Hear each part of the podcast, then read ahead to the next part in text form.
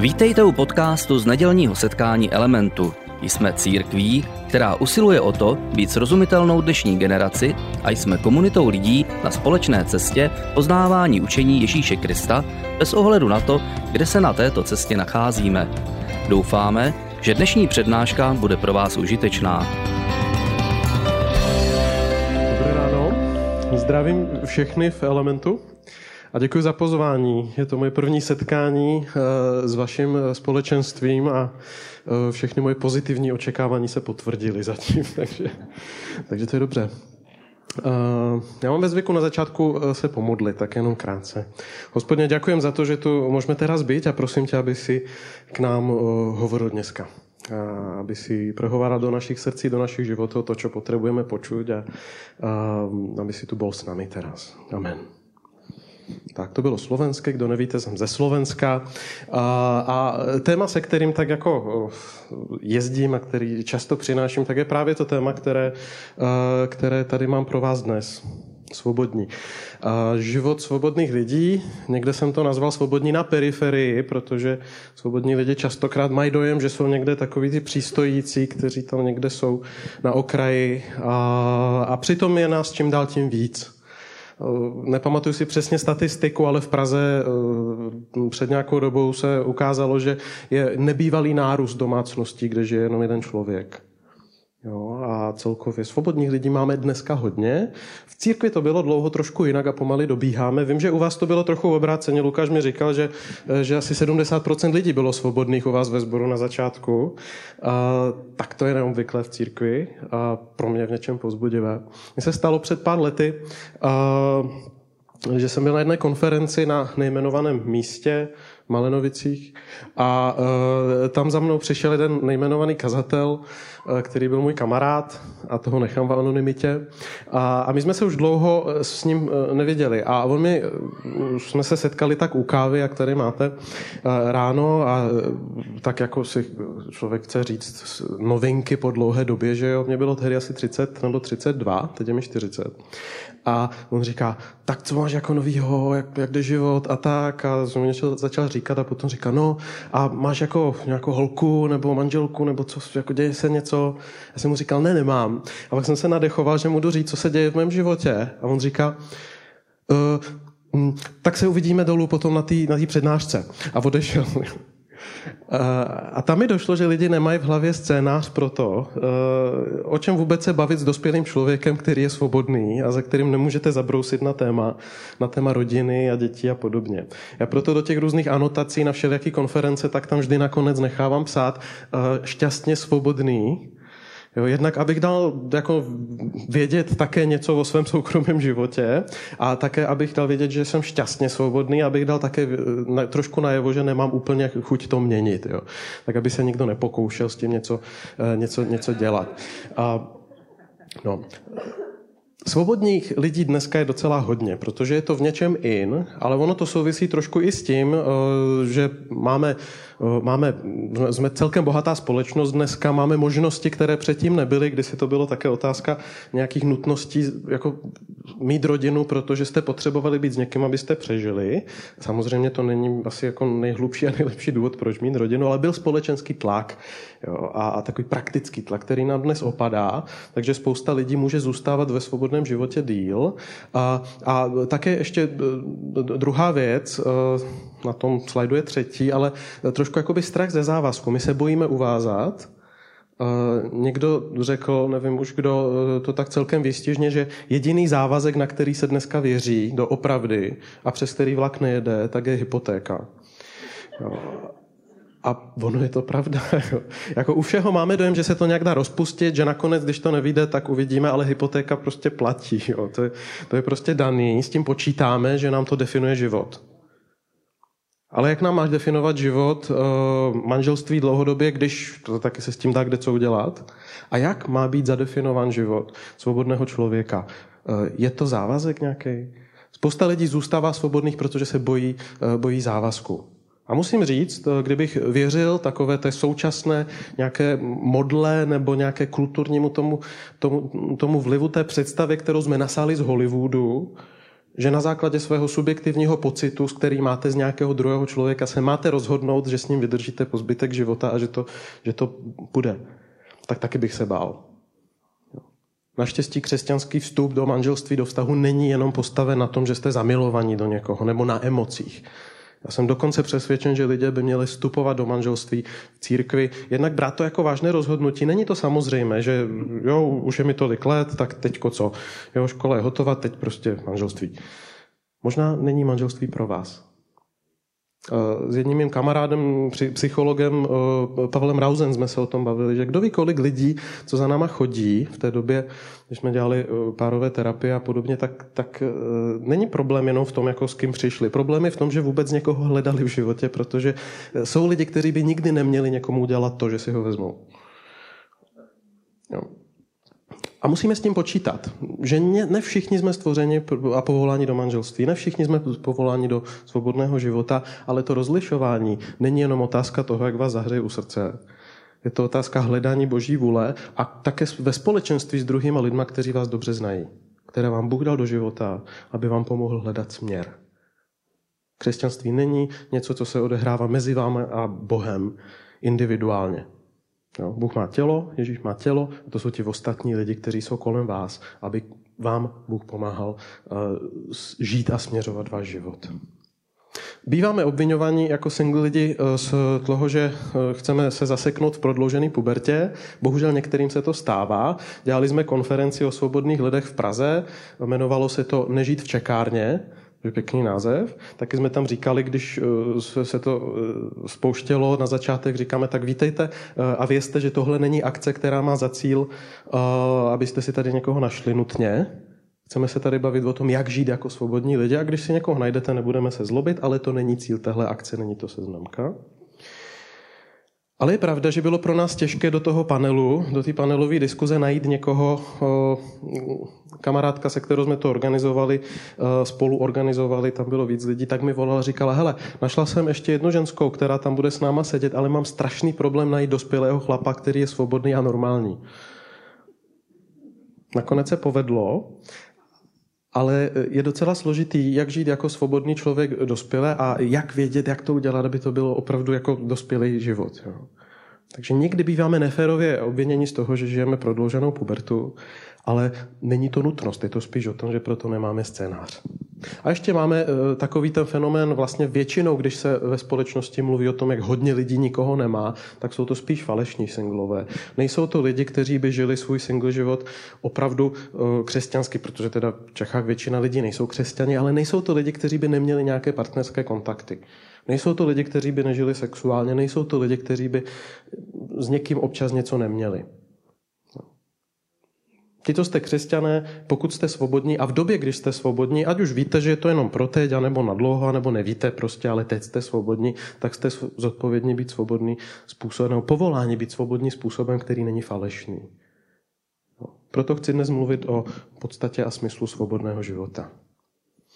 Ještě tam mám takovou praktickou definici svobod, služby pro svobodné v církvi, jak to většinou bývá, že je to setkání pro svobodné lidi, které má za cíl, aby jich bylo co nejméně. No. Služba pro svobodné. Jak je dát stranou, aby si tam mohli vyřešit svůj problém. Jedna kamarádka dokonce mluvila o tom, jak někdo za ní chodil a, a, a dávali doporučení, jak si modlit, aby Bůh uzdravil ze, ze svobodného života. Jo, říkal, to je jako pilulka víry, kterou vezmeš každé ráno, že někoho ti Bůh dá, pak máš otevřený oči a pak to přijde. Jo. Jak dělat jak zaintegrovat, ani nezaintegrovat, přijmout to, že jako svobodní lidé tady jsme, že jsme tady spolu s ostatními a že k sobě patříme. Mně se moc líbilo, jak Lukáš to říkal někde včera, když eh, oznamoval nějakému skupině tuhle akci, kde říkal o tom, my patříme spolu, eh, ať už jsme svobodní nebo jsme v rodinách, tak církev je eh, rodina, která zahrnuje všechny, ale potřebujeme se naučit to prakticky domyslet, co to znamená tak vám s tím zkusím trošku pomoct. Biblicky ve staré smlouvě tak se předpokládalo, že požehnání je v biologii. Že požehnaní je ten, kdo má hodně dětí, kdo má hodně potomků, po případě manželek. Jo, ale požehnání bylo o tom, kolik toho máte a, kolik toho patří do vaší rodiny. Bylo to kulturní záležitost, v té době prostě věci byly jinak, ale ve starosmluvné době, abyste zůstali uh, sami, zvlášť pokud jste byli žena, a bezdětní, tak to byla tragédie, to byla známka prokletí, to byla známka toho, že není přízeň Boží s vámi. A do velké míry v tomhle žijeme velmi starozákonně. Dodnes ve spoustě částí církví, ale i mimo církve, hlavně v takových tradičnějších, konzervativnějších oblastech eh, republiky, a já jsem ze Slovenska, tam je to celý, celá republika, tak, uh, uh, tak se prostě očekává, jste nenormální, když je vám přes 30 a nikoho nemáte.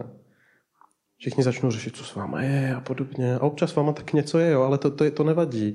Jo, a, ale můžete být svobodní a přitom mít plný život, ale ostatní lidi nebudou vědět úplně, co s váma. Jo. U mě až po 35 se lidi za, přestali ptát na divné věci a přestali tak jako různě uh, mi, mi dohazovat a, a podobně. Uh, a musel jsem být dost důrazný. Ale už ve staré smlouvě tak máme uh, známky toho, že požehnání může přijít jinou cestou.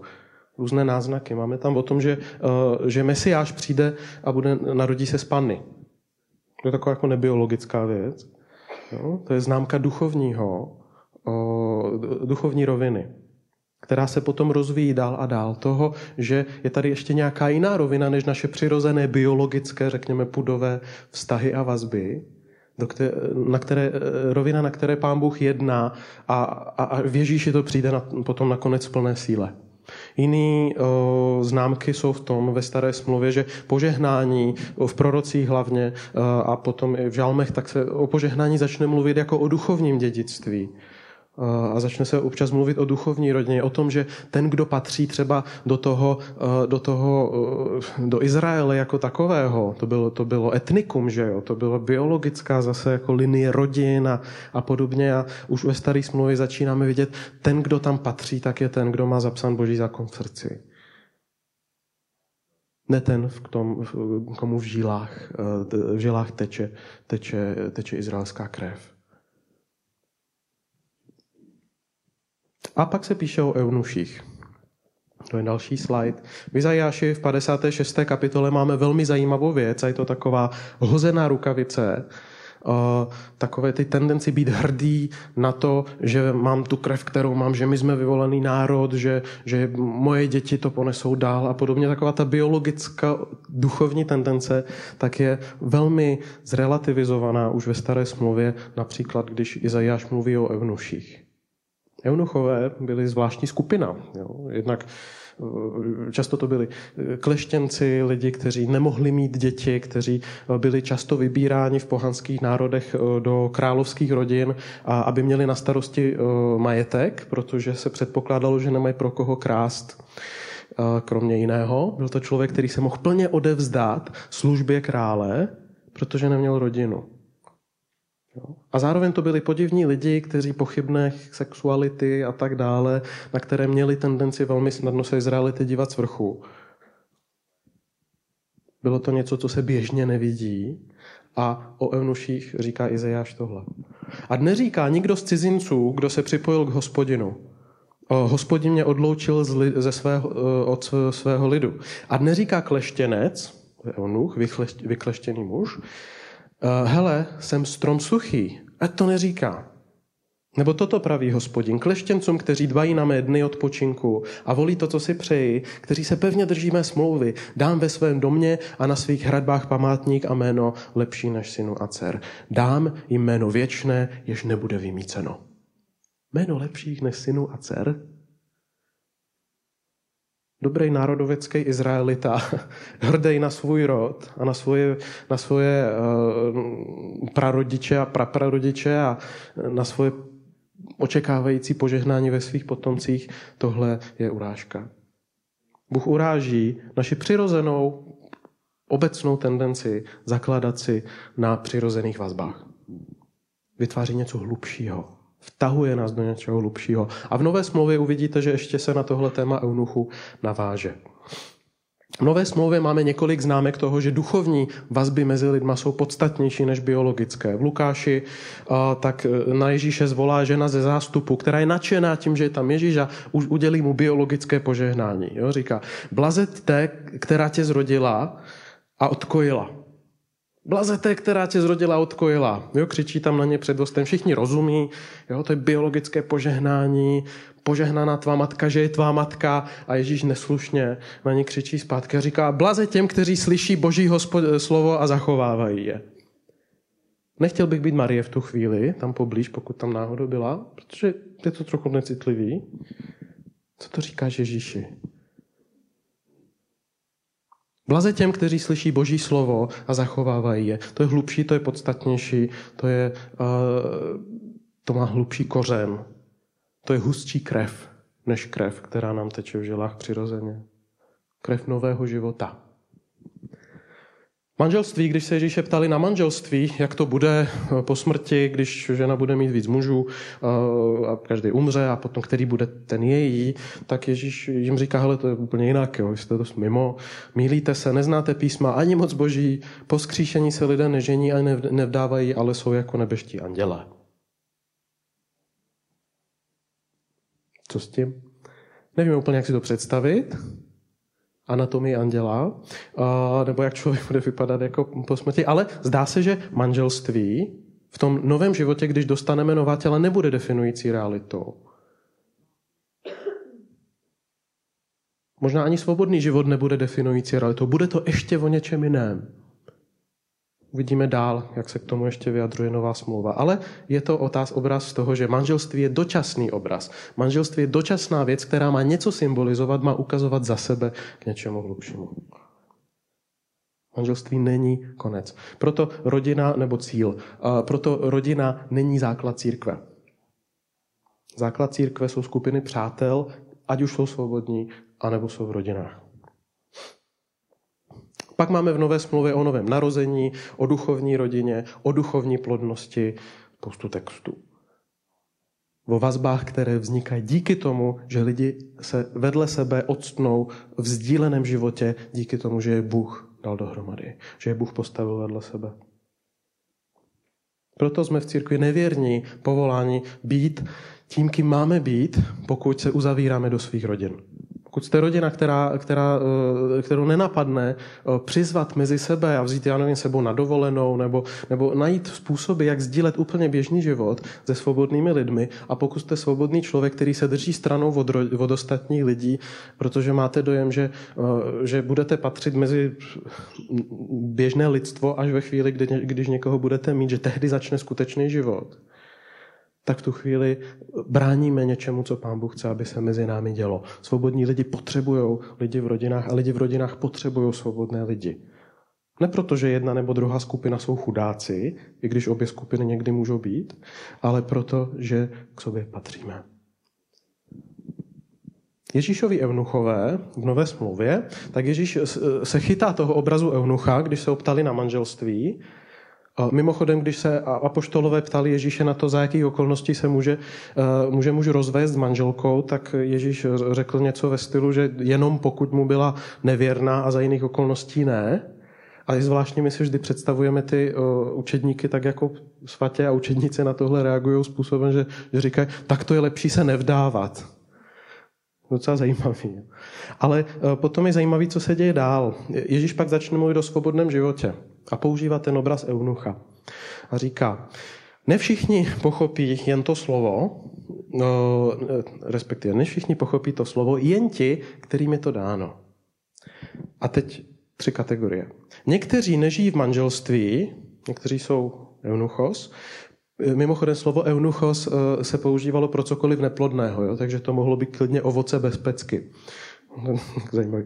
A, takže ne všichni jsou eunuchos, a, protože jsou k tomu od narození, a, e, pardon, někteří a, e, jsou eunuchos, protože jsou k tomu od narození nespůsobili. Někteří nebudou mít rodinu, protože nejsou k tomu způsobili. Myslím, že záměrně tam drží širokou kategorii. To můžou být nejrůznější věci, které si představíte. Pro mě jako psychologa tak je důležitý třeba to, že osobnostně zdaleka ne každý je způsobilý být v manželství. Jo, to je to, co jsem říkal předtím. Někteří z nás bychom neměli nikdy někomu udělat to, že si ho vezmeme. Uh, ale to neznamená, že jsme vadní. Uh, to je jenom o tom, že je pro nás jiné místo v životě. To je o tom, že jinam patříme. Že, že, že, že možná nepatříme do kontextu manželského vztahu. A můžou být jiné důvody. E, někteří nežijí v manželství, protože je k tomu od narození, e, to, to jsem četl, a někteří nežijí v manželství, protože je nespůsobilými učinili lidé. U těch eunuchů je to takový hodně doslova, e, jo, to jsou vykleštění, ale jsou lidi, různé věci v našich životech, zkušenosti s druhými lidmi na mnohé z nás dopadnou způsobem, který vybudí v nás třeba nechuť vstoupit do manželství. Jo. Častokrát to, co jsme viděli doma s rodiči. Jo. A nemusí to být špatně. To, že si dáte do pořádku svoji minulost, v terapii, v rozhovoru s Bohem, modlitbě, jakkoliv, ještě neznamená, že eh, vás to musí dovést k tomu, že teď budete, stoupíte do ideálního stavu, kde budete zakládat rodinu. Jo. Protože to není ideální stav. Ne pro všechny. Někteří nežijí v manželství, protože je nespůsobilými učenili lidé. Nevadí. Ježíš říká, že nevadí. A někteří nežijí v manželství, protože se ho zřekli pro království nebeské. Někteří prostě vědí, že by to šlo, že by mohli, že by to bylo fajn, ale na něčem jim záleželo víc. Nejsou to duchovní superhrdinové, ale vzali vážně něco, co jiní lidi tak vážně třeba nevzali nebo nerozlišili. Když se ptali Johna Stota, křesťanského výborného eh, teologa, který žil celý život single, eh, tak na tohle, tak on říkal, no, eh, já jsem zůstal, já vlastně nevím pořádně, proč jsem zůstal single, prostě vždy bylo, kde psal, psal jsem knihy, jezdil jsem na přednášky a vždy bylo co dělat, jo. A pak někdy, já nevím, když mu bylo, když ve starém věku, ne, nepamatuji si v jakém, tak, tak ještě pořád bylo co dělat, jo. A pak odešel pánovi. I to je dobrý. Nakonec Ježíš říká, kdo to můžeš pochopit, pochop. Teologové někteří říkají, že to slovo pochop znamená, kdo to můžeš uchopit, kdo to můžeš vzít, kdo to pobíráš, tak to vem. Pokud tě to oslovuje, pokud ti to dává smysl, pokud si ten, kdo eh, u tohohle, když to slyší, tak mu něco v srdci říká, jo, to je zajímavý. Vem to.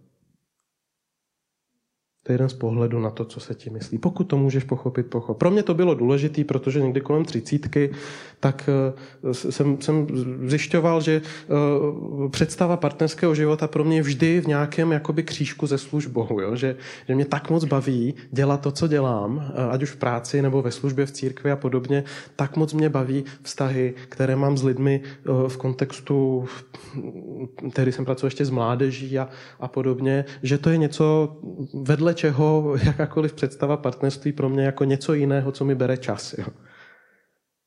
A to je specifický pro mě, jo, ale, ale a samozřejmě tam byly další důvody.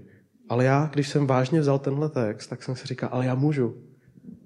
A ještě jeden důvod, proč, proč, bylo, uh, proč jsem to třeba já pro sebe vzal tehdy, bylo, protože jsem neviděl kolem sebe dospělé lidi, kteří by vypadali jako normálně a byli, byli single. A jsem říkal, potřebujeme vzory.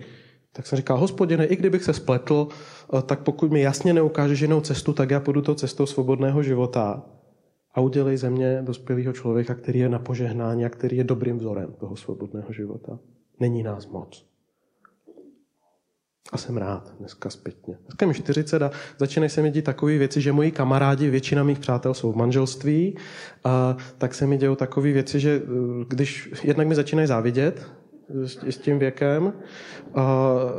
Zároveň já vidím v jejich životě, že je to složitý a je to pro mě jako, mám velkou úctu k tomu, jak rostou ve svých manželských vztazích, abych taky rost. Ale je, je to výzva pro můj růst jako svobodného člověka. Ale když někdo řekne, jak se mluví o povolání, k tomu se dostaneme vlastně za chvilku, nebo pojďme rovnou dál k tomu, já tam řeknu to, co chci říct. Dary u apoštola Pavla. Apoštol Pavel se na tohle téma vyjadřuje tak zajímavě. Říká, přál bych si totiž, aby všichni lidé byli jako já, ale každý má od Boha svůj vlastní dar, jeden tak, druhý jinak. Svobodným a vdovám pravím, že je pro ně lépe, když zůstanou tak jako já. Ale jim zatěžko žít drženlivě, ať vstoupí v manželství.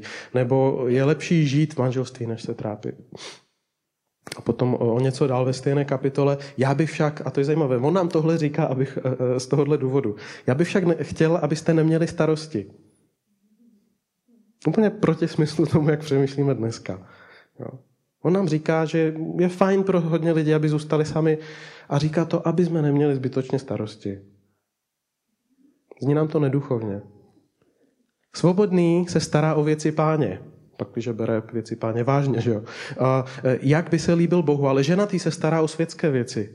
A, jak by se zalíbil ženě a je rozpolcen. Žena bez manžela nebo svobodná dívka se stará o věci páně, aby byla svým svatá tělem i duchem. A provdaná se stará o světské věci, jak by se zalíbila muži. To vám říkám, abych vám pomohl, ne abych vás uvedl do nesnází. Ale abyste žili důstojně a věrně nuli k pánu bez rozptilování. Manželství není méně cené, ani pro Pavla. On si velmi váží manželství. Z jiných textů to vidíte ale je realistický v tom, že tíha manželského života a rodinného života je reálná tíha. Je to práce taky. Není to něco, co jenom proto, že jste byli hodně zamilovaní na začátku, když jste se vzali, tak to bude jako úplně hladce. Stanley Hauerwas, můj oblíbený teolog, má takový pěkný jako uh, moto. On říká, vždy si vezmete toho špatného člověka. Vždy zjistíte, že, že, že to není ten člověk, který jste si mysleli, že to je, jo, protože se mění, vy se měníte, ten nezjistíte, jo, kdo to je, jo, a tohle taky dělá. A, a postupně zjistíte, že, se, že manželství je kontext, kde se teprve jdete učit někoho milovat. A že je to závazek. Stanley Hauerwas taky říká, bereme si někoho, křesťanské manželství je o tom, že si bereme někoho před svědky, před očima lidí, kteří jsou svědky rozhodnutí, které děláme v době, když nevíme, co děláme které, rozhodnutí, kdy, které jsme udělali a nevěděli jsme, co vlastně děláme ve skutečnosti. Proto tam potřebujete druzí lidi, kteří se budou investovat do toho, aby vám pomohli v tom růst a vydržet. A vzkvétat. Manželství opravdovém křesťanském nikdy nejste sami, protože máte kolem sebe skupinu přátel, ať už zadaních nebo svobodných, kteří jsou v tom s vámi. Ideálně. Mělo by to tak být. Já si myslím, že proto jsou tak nestabilní manželství dneska.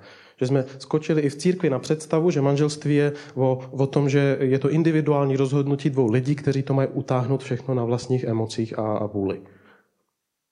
Po případě motivaci, jenomže to kolísá. Když to říkám studentům na teologickém semináři a potkám je někdy pár let po tom, co dostudovali, občas za mnou přijdu a říká, ty jo, tak jsem na tebe myslela. Jo, jsem se provdala a on se pak přistěhoval. Jo. A, a je to hrozný. Jo. Ten první rok byl hrozný. Ale většinou je to potom dobrý. Pokud se nevyděsí tím, jak je to hrozný na začátku. Jo. A nemusí to být hrozný, někdy je to výborný. Ale ten tlak na to, to zidealizované něco, jak to musí být super, tak vytváří zbytečný, zbytečný, eh, zbytečný tlak navíc, který potom lidi stresuje. Někdy je to složitý, ale to je v pořádku. Manželství není eh, o tom, že to má být snadný a, a podobně. Ale svobodný život taky ne. Stanley Hauerwas říká dál, svobodný život nebyl legitimní proto, že by sex byl nějak zvlášť pochybnou aktivitou, ale protože církev, která žije mezi časy, kde už jsme byli vykoupeni, ale ještě nejsme v nebi, potřebuje lidi, kteří jsou schopni plně se odevzdat službě království. To je, to je dobrý. Musíme ale pamatovat na to, že být single není jen o tom vzdát se sexu. Je to zejména o tom, že se člověk vzdá biologických potomků. Neexistuje radikálnější znamení toho, že naše budoucnost není garantovaná rodinou, ale církví. A církev je zdrojem naší hlavní lojality a božím kontextem pro náš život. Doopravdy. Není to metafora, že jsme rodina. Krev, která nám eh, teče eh, do systému z kříže, je hustší krev, než krev, kterou jsme zdědili od rodičů, nebo kterou sdílíme s někým biologicky. Takže jak to mají singlové a zadaní? Už tušíte nebo vnímáte, že od nich mluvím společně. Když se na začátku v písmu říká, jedna z prvních věcí, kterou Bůh řekl o člověku, eh, bylo, není dobré, aby člověk byl sám. To není text o manželství. Není dobré, aby člověk byl sám, očima Krista, očima kříže a církve, která vzešla z Kristovy služby, tak eh, není dobré, aby člověk byl sám. Řešení na tohle není manželství. Řešení na tohle, uh, manželství je jedna z cest. Ale církev je o tom, že není dobré, aby člověk byl sám. Váš úkol je, aby lidi kolem vás nebyli sami. Ať už jste svobodní, pak s tím budete mít docela dost práce a nebudete se nudit, když vezmete vážně tenhle úkol. A nebo v manželství. A druhá věc je, nepotkal jsem osamělejší lidi než někteří lidi v manželství. Největší osamělost je být dva matry od někoho, s kým si nemáte co říct. Manželství není lék na osamělost. A svobodný život není život v osamění, pokud ho žijete dobře. Svobodní a zadaní eh, tedy mají v království božím společný projekt. Jo. A mají-li, mají-li je naplnit, tak potřebují se navzájem prakticky. Počítejme se sebou. To jsou konkrétní věci. Já například, eh, já jsem dokonce jediné dítě svých rodičů a jsem single a budu single nejspíš dlouhodobě. A moji rodiče bydlí na Slovensku daleko. Eh, teď jsme to počítali, jedenáctým rokem tam každé léto vezmu tři svoje nejlepší kamarády, jejich manželky a jejich teďko už osm nebo devět dětí. To by nepočítal. Na týden nebo na dva. Jím to na požehnání. Naši jsou hrozně rádi, že tam přijdou lidi a že tam vidí růst děti. Jo. Nejsou to moje děti, ale patří k nám, jsou naše. Taky. A ti lidi uh, mají kam jít, nic je to nestojí. Mají tam servis, kterým já můžu zařídit moji rodiče, kteří jsou velice pohostinní. Když se mě lidi ptá, a nebojíš se, že budeš sám, až ti bude 60, 70, jak to bude? Jednak se nebojím, protože mám přátele, díky kterým už teďko vím a nedovedu si představit, že bychom se na sebe vykašlali. Přestože většina z nich jsou v manželství. Máme i domluvu, že kdyby se některému z nich něco stalo, takže se ostatní postarají o tu rodinu. Jo. A navíc, druhá věc, kterou na to říkám, nevím, jak dlouho budu žít, ale mám ještě pár desítek let na to, abych pracoval na tom, aby církev, a že já budu umírat, nebudu starý, byla taková, že v ní člověk jako já nebude sám. Mám co dělat. Potřebujeme se navzájem. Hledejme praktické způsoby. Jednak je to o tom zvát ty druhé lidi do svého života, ale je to i o tom nechat se pozvat. Jo. Spousta single svobodných lidí, kteří jako mají dojem, že jsou v té čekárně zaseklí a že život začne až potom, když si někoho najdou, tak sami jsou nepřístupní. Čekajte, čekáte na někoho na bílém koni a přitom máte kolem sebe spoustu jiných lidí, kteří sice nejsou na koni, ale jsou tam pro vás. Buďte pozvatelní. Pokud máte dojem, že se o vás lidi nezajímají a že jste osamělí, tak se začnete vy o někoho zajímat. Víte, jaký to je, když někdo potřebuje, aby se o něj zajímali.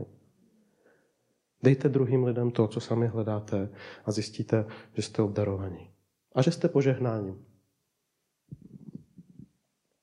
Takže potřebujeme se prakticky. Buďme v tomhle kreativní. Nemám rád, když se dělá speciální služba pro singles ve sbory. To není speciální jako biologický druh. Jo. To je, jsou lidi jako všichni ostatní. A spousta z lidí, kteří nejsou dneska single a jsou v manželstvích, tak spousta z nich jednou single bude. A spousta z těch, kteří jsou single, tak jednou single nebude. Někdy se mluví o darech. Jo? To je taky takový složitý, protože lidi mají dojem, že dar je jenom dar, dar toho svobodného života. Ale Apoštol Pavel říká, každému je dáno jedním tak, druhým tak. I manželství je dar. A dar nerozpoznáte podle toho, že je to pro vás snadný. Když měl někdo v písmu povolání k něčemu, většinou se toho lekli. Když pán Bůh povolal proroky, tak málo který prorok říká, jo, já budu prorok, jo, jo a jde prorokovat. Jo, většinou říká, pane Bože, to jako, já jo, neumím mluvit, já nevím, jo, a teď jako smlouvali a, a byli povoláni do života, ve kterém se museli naučit chodit.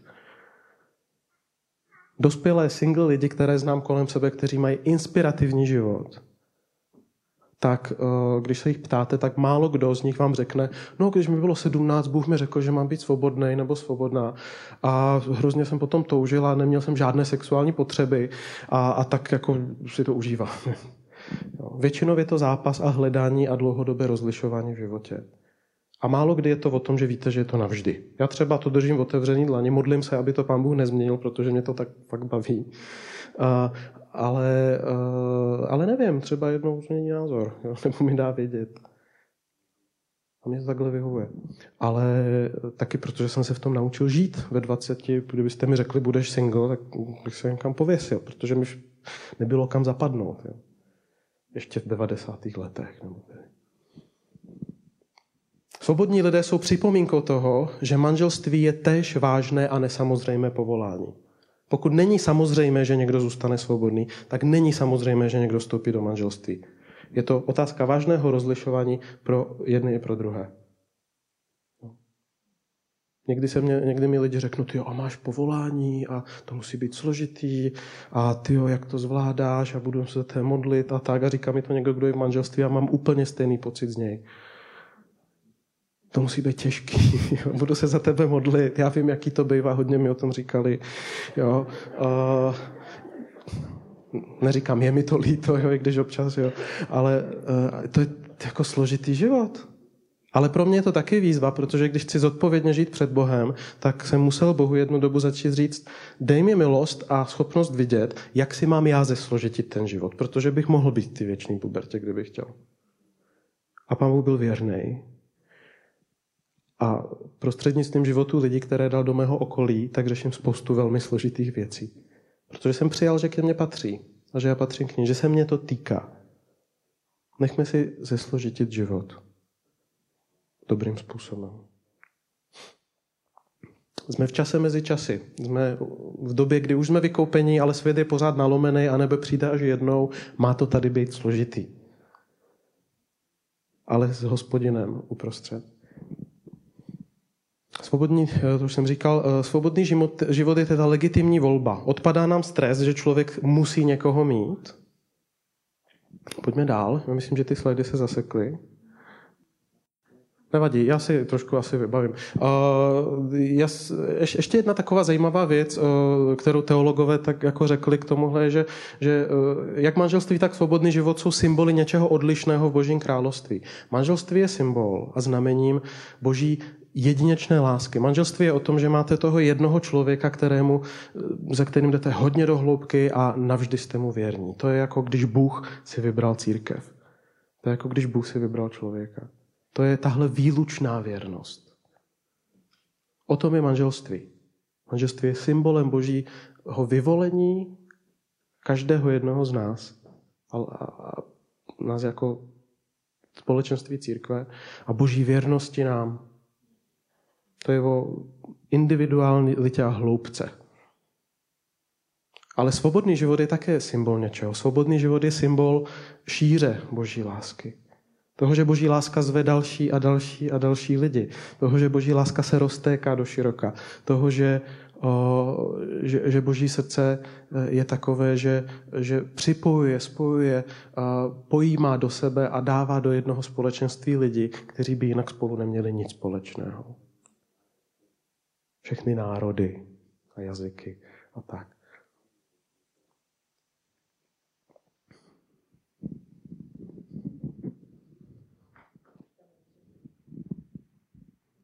Pomalu se tam dostáváme.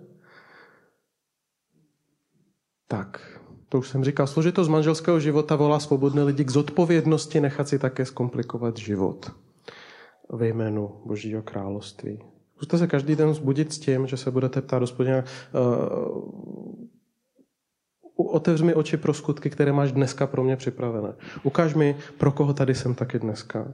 A časem zjistíte, že se nenudíte. Časem zjistíte, že máte v koho životě hrát roli. A že máte pro co se eh, vylévat a vydávat. Velká část lidí, kteří stojí na počátku církve, kteří nám přinesli toho nejvíc historicky do křesťanství, tak byli lidi, kteří byli svobodní a proto by je v některých zborech nepustili zakazatelnu. No, jsou církve, kde testem toho, zda jste dostatečně duchovní a dostatečně zralí a tak, tak je zda, zda máte tu rodinu, kterou můžete ukázat.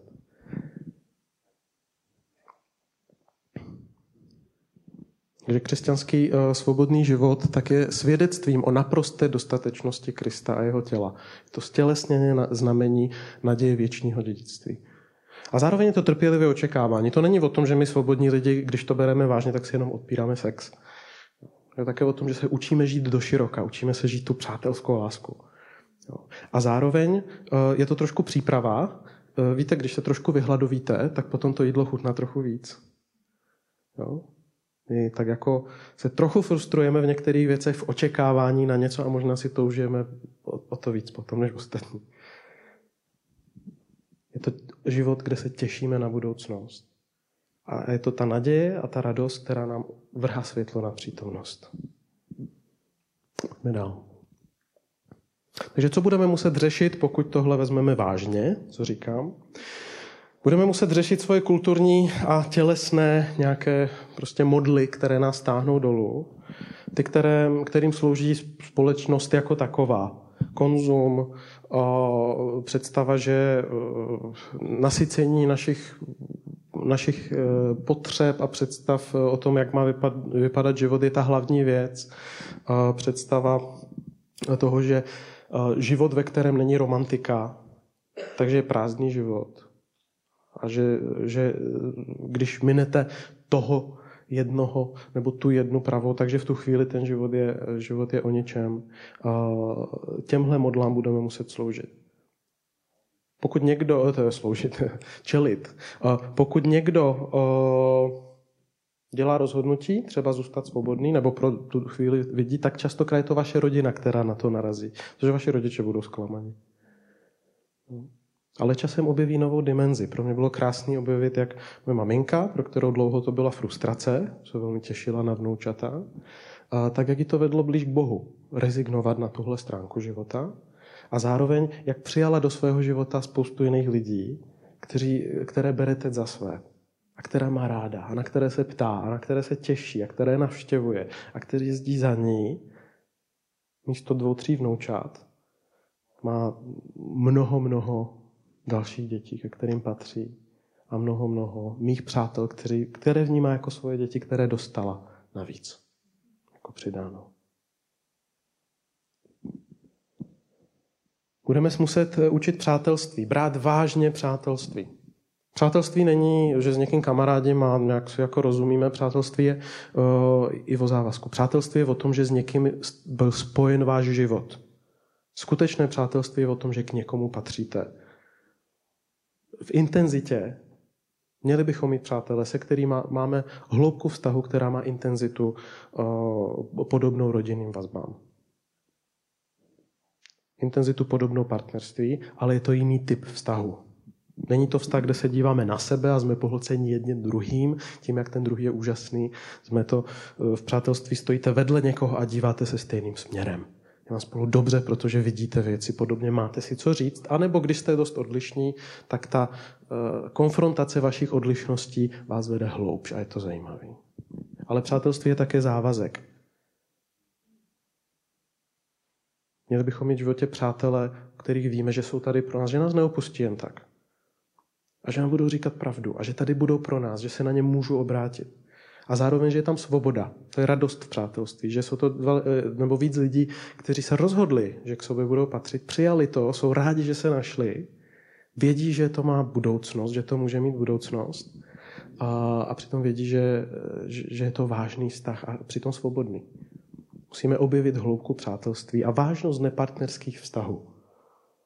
Když se v církvi existovalo dokonce to, že jste mohli před Bohem slíbit věrnost svým přátelům.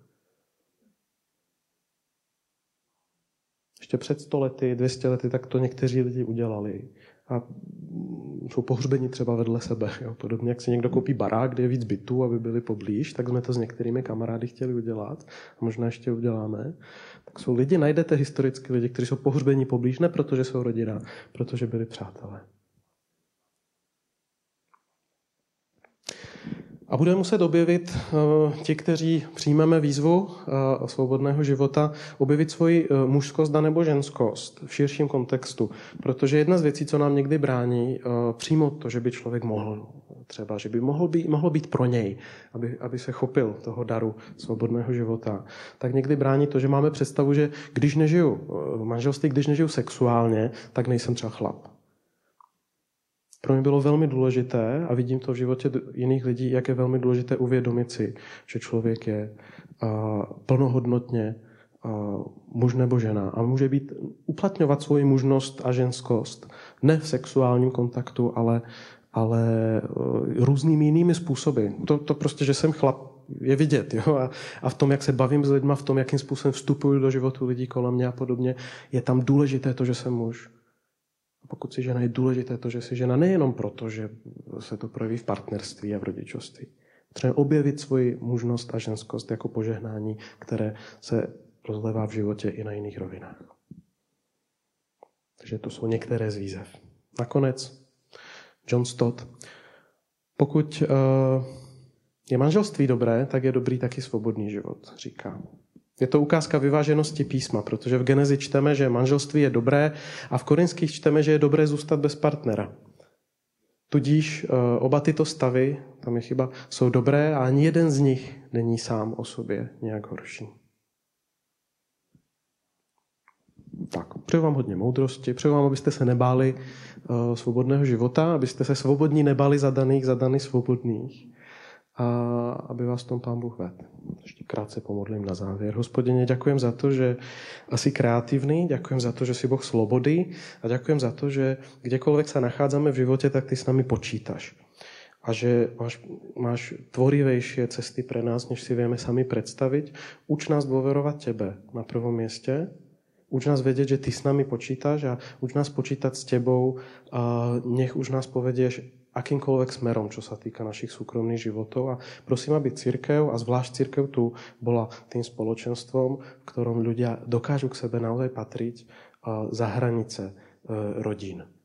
Prosím, aby rodiny mohli čerpať z požehnania církve, aby slobodní ľudia mohli čerpať z požehnania rodín, ktoré majú v tomto spoločenstve a aby z toho celého e, bola cítiť ta budoucnost, do které všichni spolu smerujeme. Amen.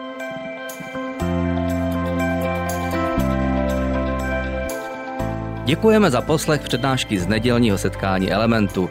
Budeme rádi, když nás navštívíte také naživo, a to každou neděli od 10 hodin ráno v kině Biocentrál v Hradci Králové. Být na místě přináší větší zážitek, výbornou hudbu a přátelskou atmosféru, více informací o našich aktivitách najdete na webu element.cx nebo na Facebooku Element Hradec. Těšíme se na vás!